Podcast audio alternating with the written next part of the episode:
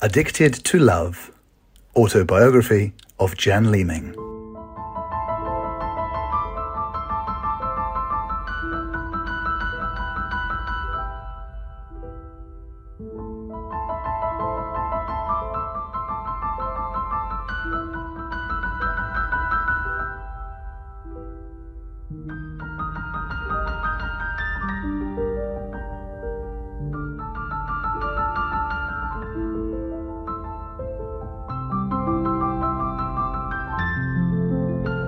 Chapter 13 The Darkest Days. As the week wore on, I kept breaking down in tears and sleep totally eluded me. I'd already been through weeks of anguish, waiting for the day of departure and hoping it wouldn't happen. My doctor was already acquainted with my situation and prescribed Prozac, but it takes about 10 days before the effect kicks in. He'd also arranged for me to have sessions with a stress counsellor who worked within the practice, and it happened to be the same Mary Stones I'd seen a few years previously. Weight was dropping off me, and within three weeks I'd lost a stone, taking me down to under seven and a half stones. I'd been invited to unveil a plaque in Lytham St Anne's, officially opening a Royal Air Force Association home. This had been in my diary for a long time. I didn't want to let them down and felt that getting out of the house and meeting people would be good for me. The invitation was for two to be flown to Lytham in a Chinook helicopter. When I originally accepted, Eric would have partnered me. This was now out of the question, so I invited John Dobson's wife, Fenella. You aren't offered a ride in a Chinook every day of the week. She was delighted to accept. It was an experience. You can't hear yourself think, let alone speak, over the noise of the engine and the rotor blades. Just as work is always good therapy for me, it was a tonic to be with people, and we both enjoyed our afternoon. Driving from Strike Command, where we landed, back to my home meant going near High Wycombe, and I needed to collect a registered package. I walked into the sorting office, and there he was, he should have been miles away, and the unexpected meeting completely unnerved me. Tears welled up and I turned away from him. He went outside, saw Fenella sitting in the car, and asked her to find out whether I wanted to speak with him. I simply couldn't. I had an engagement to present the Chartermark Awards in the Queen Elizabeth Conference Centre. This necessitated a very early start, so I took advantage of my associate membership of the RAF Club and booked a room for the night of 3rd December. Somehow the confirmation note went to Eric and not to me, so he knew where I was that evening. The third was Eric's birthday, and in my stupidly romantic way, I half expected a knock at the door, him standing there saying it had all been a silly mistake and could he come home. It didn't happen. Because I had no regular work, there was too much time to dwell on the whole horrible situation. We had some long phone calls. Sometimes they were okay. At other times, we said ghastly things to each other. I was accused of so much over the years losing him his friends because I don't like drinking sessions, stopping him doing his aerobatic flying, dragging him round to all the things I wanted to do, he said he had to clock watch when visiting his children because I had a meal waiting. All this sounds so petty, but if you don't discuss your grievances within a relationship, the tiny cracks become massive chasms. I'd no idea so much was eating him up. To be fair to Eric, once or twice after he left, he had asked if we could meet for lunch to discuss our problems, but I didn't feel strong enough to cope I didn't want to be with him and then have him walk away from me to go home to another address. However, on one of the agreed periods when he was to use the office, I suggested we at least had a coffee. I had meant coffee, but we ended up in each other's arms and inevitably in bed. He begged me to give him time and asked me to wait for him. Time I could give him but it was his domestic arrangement that was totally unacceptable to me. After he left, I felt desolate. I was in trouble on all fronts. I'd lost the man I adored, there was no work on the horizon, and the future looked totally bleak. Mary Stones and many of my friends did their utmost to help me, but I knew I was going into a decline. I have, from time to time in my life, suffered from depression, not manic, but mad enough to make me ill. Mary began to be worried and suggested I needed hospitalization. I didn't want that. I felt it was too drastic a move and was desperately worried about the press finding out. I've always taken refuge in flight, so I phoned my friend Kwesi, who'd moved back to South Africa. She lived in a beachfront house at Umdloti, just north of Durban. She readily agreed to my visit and I set about getting the fare together by selling some of my designer clothes and a few bits of jewellery. During the early years of our relationship, I had paid the mortgage and all the bills, but the tide had turned. My earnings were dropping off alarmingly. Eric now had a good regular income, so apart from the mortgage, Eric paid for everything. He'd given me a very generous allowance when he left, but life wasn't easy. Having a holiday in South Africa to look forward to made me feel a lot better, and I had begun to feel angry. Most therapists will tell you to stop directing all the anger at yourself and start directing it towards the other party. After all, it takes two to make and break a relationship. I was angry, but I still loved Eric and would have taken him back with no questions asked. Although I couldn't understand his thinking, I knew that he too was in turmoil, and on several occasions he begged me for time. And then the press found out. Time ran out. We were put under phenomenal pressure. On the 11th of December, I opened the front door to a man from the Sun. He started to ask leading questions, and I slammed the door in his face and rang Eric immediately to forewarn him. There was nothing the next day, and I wondered if we'd be left alone. Fat chance. On the 13th, the press were there en masse. They are like hyenas who smell blood and come to pick over the carcass.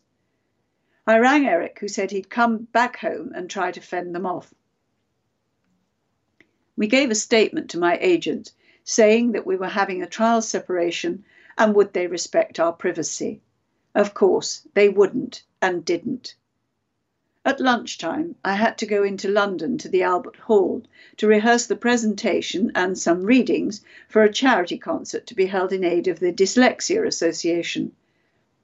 By the end of the afternoon, eight newspapers had contacted my agent, most of them offering money for our story. The bidding went very high, but there was no way I was going to talk, nor was Eric. I wanted him back and wasn't going to let on about the other woman. Again, I should have heeded the advice given by James Kelly back in 1987. Whether you give them a story or not, the papers will print. There were some unpleasant articles with headlines such as, Just why is Jan Leeming such a loser in love? The simple answer is that I have a penchant for falling in love with womanizers. I have a theory that the most interesting and sexy men find it impossible to be monogamous. So you pays your money and takes your choice Dullsville or the risk of hurt. As the press didn't know about the other woman, I was blamed for everything and made out to be some kind of ogress. It was all so hurtful.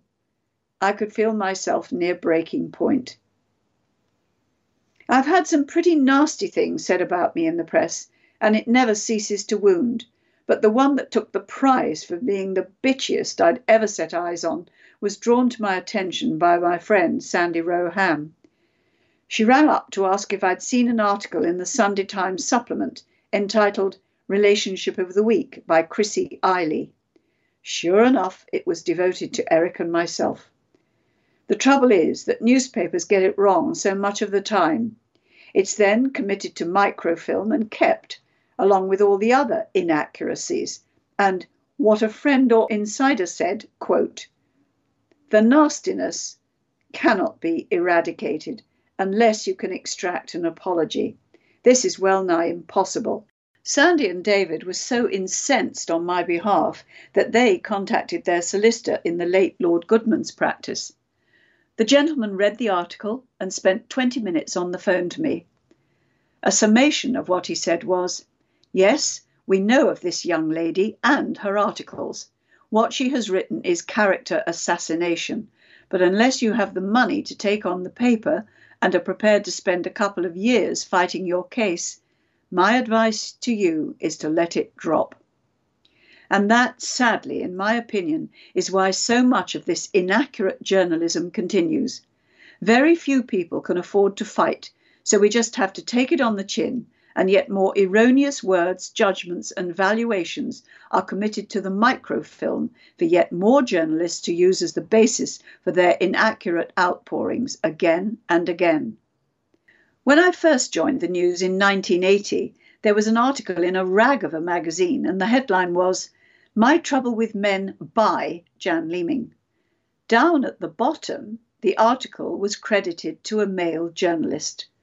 What he'd done was to take various quotes I'd made or was purported to have made from different newspapers and magazines and cobbled them together. I'd never even met the man, but there was nothing I could do about it. Apart from the emotional hurt, the pressure on both of us was enormous. Eric had to take a few days sick leave.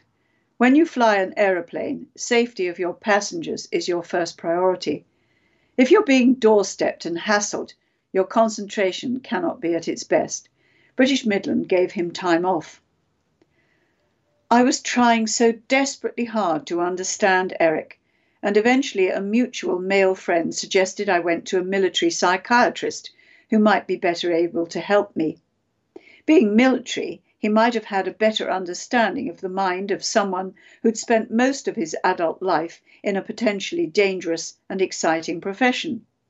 It was suggested that Eric should also see the man. He went a few times because he declared that he really did want to sort himself out so that we could live together again, and then he stopped. My son and I had several invitations to spend Christmas with friends. Poor Jonathan, He'd put up with so much from me that I let him decide whom we would most like to be with over the Christmas period. He wanted to spend it with Linny, the mother of Eric's and my godson, Ronan. Jonathan is extremely good with very young and very old people. It was the ones in between, his peer group, with whom he had problems. He loved Ronan, and it was a good decision for them to be together. Jonathan was very paternal with him.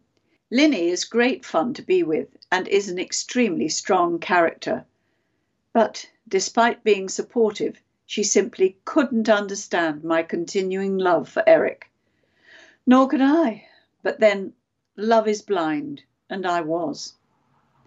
I didn't want to impose my misery on any one person for too long, so I had decided to split Christmas and took Jonathan down to Cornwall to visit his godfather, John Dobson, my long time ago boyfriend. John is very successful and sensible, but being a man, he, like Linny, simply couldn't understand my continued love and faith in Eric. I must admit that I was beginning to feel like a rubber band stretched to breaking point. I put on a good face for Jonathan, and my hosts and my salvation was the thought of a couple of weeks in the sun with Kwesi. The new year began with hope and within a week disintegrated into a meltdown situation. Eric and I had exchanged letters and phone calls, and always the sticking point was the fact that he was living in her house, even if they weren't exactly living together.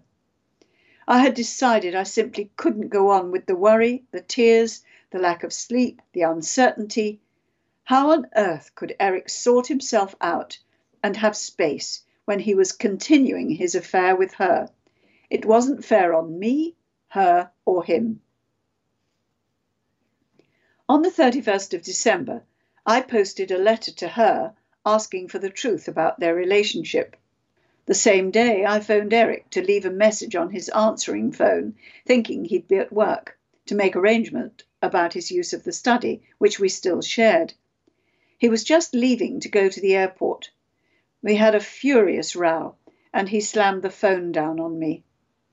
Half an hour later, he rang to say he was prepared to give her up. I can't express the relief I felt. It was like a terrible weight being lifted off me. Although it was a foggy and miserable day, I took the dogs for a walk and felt happier than I had done for weeks. I had to go to bed early because of work the next day, but despite my newfound optimism, sleep eluded me until well past midnight. I'd been invited to read the news from the 1st to the 5th of January on The Big Breakfast Show. My instinct was to refuse, but the agent persuaded me it would be good to be seen in a less sober light, and the programme was watched by a large audience. I was picked up by a car at 5 a.m. and taken into the London studios. The news for the big breakfast came from a small studio at ITN, so I never actually met the presenters, Chris Evans and Zoe Ball. But there were times during the programme when they interacted with the news presenter, and that was fun. The news journalists were welcoming and helpful, and I very much enjoyed their company. Although it was only for a few hours, working kept my mind off my problems. New Year's Day 1996 was nasty and foggy, but after catching up on a couple of hours' sleep because of the early start, I took the dogs for a walk in a spirit of optimism. Realizing that I couldn't find my plane ticket to South Africa, I turned the house upside down looking for it and spring cleaned in the middle of winter as I went along. I was just getting ready for bed when the phone rang. It was Eric to wish me a happy new year and ask if he could come back to our house that night. I was longing to see him and be held in his arms, but I couldn't bear the hurt of him going away again and refused his request. On the second, the gremlins were getting to me again, and I decided to try one last time to make contact with Eric's girlfriend. She was in, and though I only wanted confirmation or otherwise as to whether they were cohabiting, she said she wanted to come and see me, and we agreed a meeting for the next day, Wednesday. I actually felt optimistic about my meeting with her, expecting her to be in turmoil because he had terminated their relationship. Was I in for a shock? When she arrived, she talked non stop, and the story was quite different from what I'd expected. Apparently, she had tried to end the relationship, but Eric had persuaded her otherwise. They were planning a gliding holiday together, and she told him the trip was off unless he had definitely finished with me. Guess where they were going and when? South Africa, a few days after my departure. I showed her some of the affectionate letters he'd sent me since leaving and played her some of the loving messages he'd left on the answer phone. Both of us were confused. Now looking back, I can see what turmoil Eric was in too. But we were all hurting so much, none of us could see further than our own raw emotions. That night, phone calls were flying back and forth between the three of us. Eric was angry with me for putting a spanner in the works, and I was angry with both of them. The calls went on until 2:30 a.m when it was agreed that Eric and I would meet in the study next morning and try to clear the air between us. I had to be up and on the road by 5 a.m. for my newsreading stint on the big breakfast. It was pure adrenaline that kept me going. I'd had very little sleep for days. I was so wrung out that I'd booked a massage to try and unwind. When I returned home and went to the study, I found not Eric, but a letter from him and on top of it was his wedding ring. The letter told me I'd not given him the space and time he needed, he would be taking what few possessions of his were left in the house, and that I could divorce him for unreasonable behaviour. By this time, I think I was punch drunk and simply couldn't take it all in. I was due to take part in Kit and the Widow quiz programme that evening and wanted desperately to get out of the engagement but my agent insisted I did the job. I don't remember anything about the show and couldn't wait to fall into bed. The next day, the 5th, was my birthday. They celebrated on the show with a cake and greetings, and as always in a working situation, I managed to keep myself together. The rest of the day passed in a blur of people phoning with birthday wishes, going to see Mary, the stress counsellor, and concentrating on the fact that I was just about to jet away to the sun for a fortnight. In the evening, my mother and stepfather joined me to see Jonathan performing in an amateur dramatic production of Alice in Wonderland. He was one of the Tweedledum Tweedledee partnership and was very good. I returned home to a message on the answering machine from Eric wishing me a happy birthday. I should have left well alone, but in my inimitable fashion didn't and phoned him. We talked for three hours and so much came out. If only he'd been able to open up beforehand and talk about what bothered him and what was wrong with me and our relationship. I thought we were making some headway and asked if he would take his wedding ring back. He declined. Friends took me to the airport the next day and plied me with alcohol before I boarded the plane for Durban. I was also armed with a sleeping pill. I stuck the Do Not Disturb sign on the headrest and only surfaced when we were about to land. As I walked through the gate, Kwesi swept me into her arms and just let me sob. Her home was separated from the beach by a small road, and as you looked out of the windows of her living room, there was the Indian Ocean. The weather wasn't very good, with only four days of sunshine in the fortnight I was with her. But Kwesi fed me, let me talk, and took me for long walks on the beach with her dogs. It was very therapeutic. We were walking the animals one day when I was almost knocked over by a big Alsatian. Dog people talk to other dog lovers, and soon Kwesi and I were invited to coffee by the Alsatian's owner. His house was directly on the beach. He had a law practice in Johannesburg. Apparently, his wife had been gang raped and murdered there, and he decided to move to what he regarded as the relative security of Durban. We had coffee, then lunch, and Kwesi left me to spend the rest of the day with our newfound friend. By the end of the day, Philip told me he loved me. He was a nice enough person, but really, who was he kidding? I'm inclined to believe the adage that men give love to gain sex and women give sex to gain love. I wasn't about to give anything, but it was good for my ego to have some male attention, and we had a few pleasant meals together. I often crossed the road to the beach and looked northwards, knowing that Eric and his girlfriend were enjoying a gliding holiday somewhere north of Johannesburg. I fantasized that he would come to his senses and drive down to Durban. We'd be reconciled, sort out our differences, and fly home together. That's the stuff of fairy stories. I'd only been home a few days when I realized I still couldn't cope. I loved Eric so much, was so confused, felt so impotent, and was so angry with myself for my part in the breakup of our relationship. Yes, he had been unfaithful, but I knew many women threw themselves at him. On several occasions, they'd even said to me, If you ever get tired of him, send him in my direction. He told me about the forwardness of some of the stewardesses. It would make your hair curl to hear how some of them behave. If you were a red blooded male with a healthy libido, how would you react to a knock on your hotel bedroom door to be confronted by a girl in her uniform mac and nothing underneath.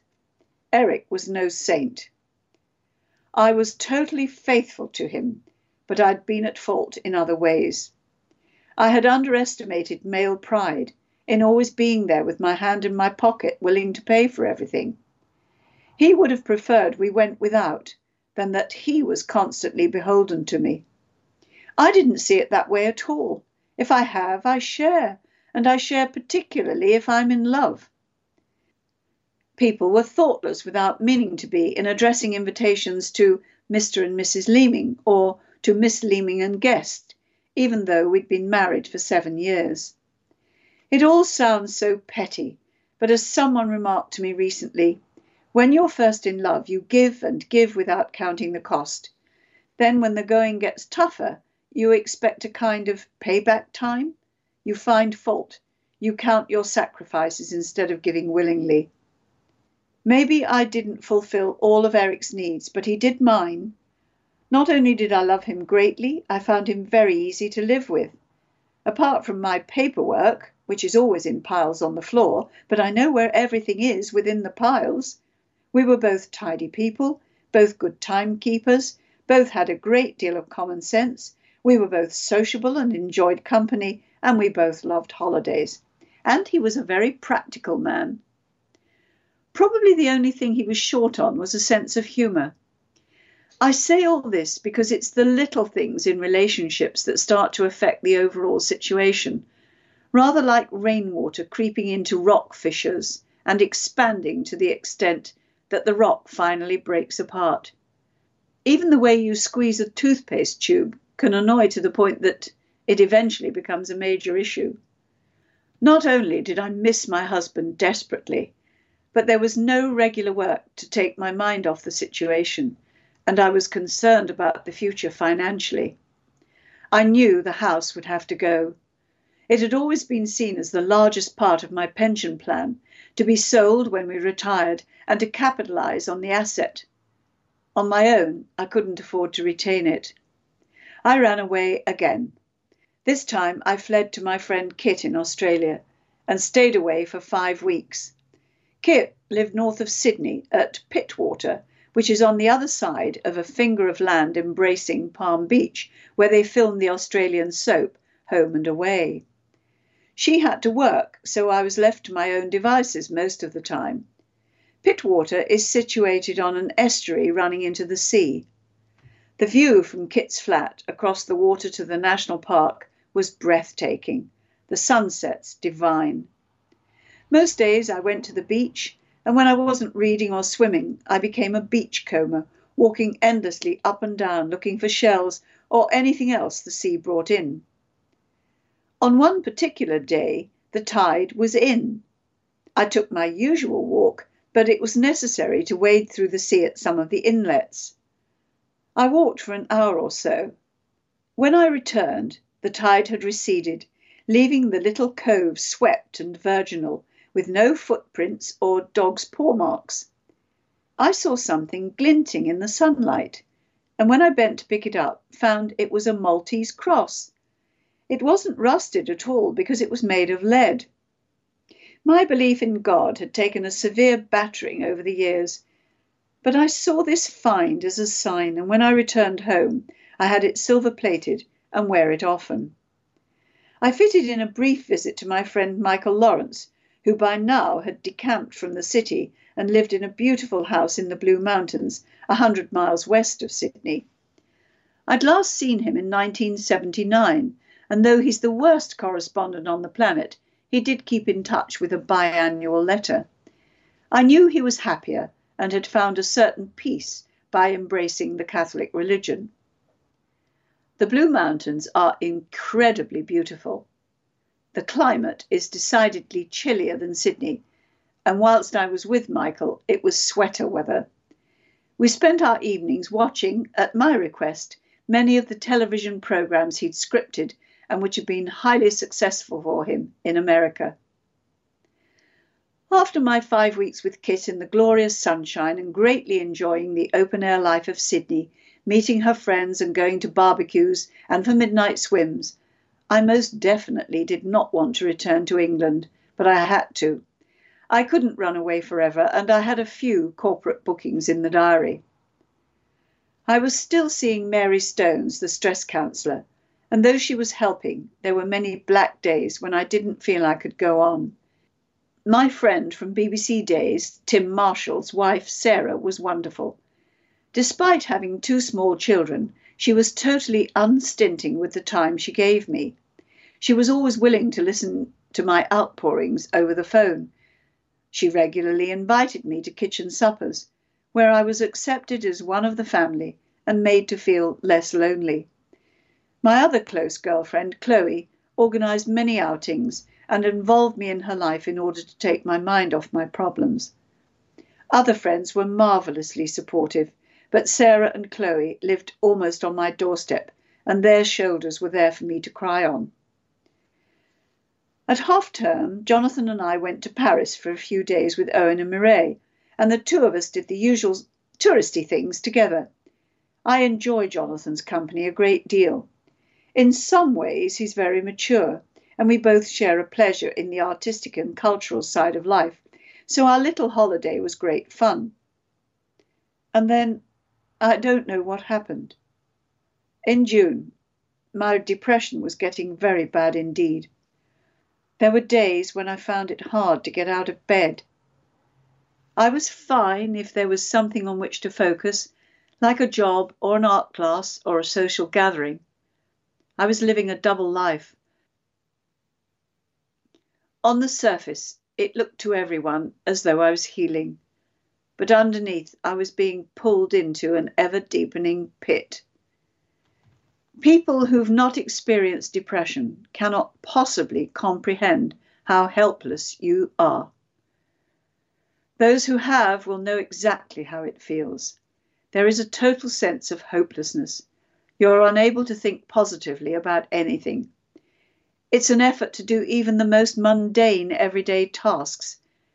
You feel as though all the blood has been drained from your body, and sleep is what you continually crave. It's like being in a black hole, and there's no way you can gain a foothold to climb out of it. You're unable to see any positive sides to life. Everything is bleak and hopeless. My only bright spot was looking forward to having Jonathan home from his weekly boarding. However, by the middle of June, not even his presence could shake me out of my deepening depression. I put on a brave face for him but I could think of nothing further than just not being any more. I wanted to die. It was impossible to weigh up the good and positive things in my life, such as my lovely son, my parents, friends. I can't remember how much of that week that I slept. I was in the depths of depression, almost continually only getting out of bed to feed the dogs. I existed on a few biscuits and cups of tea. On Friday, I went to the Royal Grammar School to collect Jonathan for the weekend.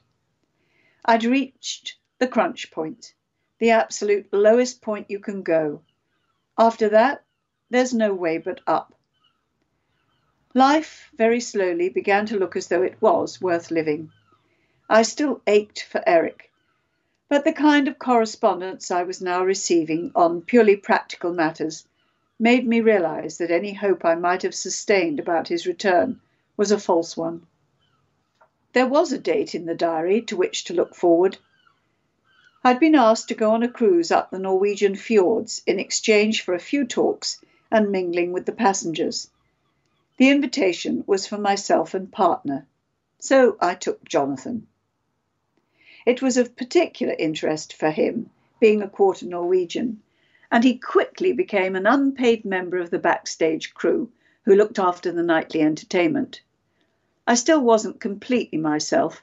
I managed to socialize during the day, but took to my cabin after dinner to read and have early nights. Again, it was great to be with Jonathan. We visited glaciers, fjords, and the land of the midnight sun. Despite everything, I still loved Eric, but realized he was not coming back. I'm unable to let things drift, and knowing we had no future, I needed closure and initiated steps to divorce him. I needed that finality so that I wouldn't still be living in hope. I had to face the future on my own to get stronger and thank God for all the good things in my life. One thing I couldn't face was losing my home on top of losing my husband. Because of its location, I knew the house was eminently saleable, so I made the decision to live on an overdraft pro tem until I had the emotional strength to let the house go and move on. As I began to feel better, I started entertaining. One of my favourite pastimes is having friends to dinner and it began to matter less. There was no man to play co host. The female section of the Daily Mail was doing a series of articles entitled Dressed to Kill, in which set questions were asked of the subject, including their favourite item of clothing, the latter being the article in which the subject would be photographed. I'd been extremely fortunate in knowing the director who worked for Zandra Rhodes. I can understand Zandra's attitude because if I designed gorgeous clothes, I'd be loath to part with the prototypes.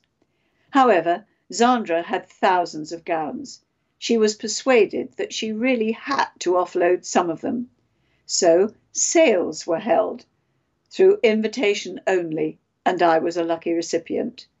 To have owned a Zandra beaded creation, let alone several, would have been beyond my wildest dreams, but the sale made it possible. I reckoned this kind of opportunity probably wouldn't come again, so I added the cost to my ever growing overdraft. So, for the mail article, I wore my exotic beaded green Zandra Rhodes creation, and not long afterwards received a letter passed on by the newspaper. A state secondary school head teacher had a pupil who was doing a dissertation on Zandra and he asked if I would consider contributing an interview for inclusion in her work. This was August 1996, and though I was mending, I was putting an enormous amount of correspondence and invitations on the ever growing pending pile. I often leave the pending until it is pended so far it's out of date and I don't have to answer. That's what I did with the letter until May 1997. Going through a pile of pendings, I felt guilty at not helping the young girl and wrote an apologetic letter to the head. In the post a few days later was a very artistic card that said, Dear Jan, thank you very much for the trouble you took in writing. Very best wishes, Chris Russell. The address at the top of the card was his private one, and that might have been that but I chose to reply, stating that the card was lovely and an unusually artistic choice for a man.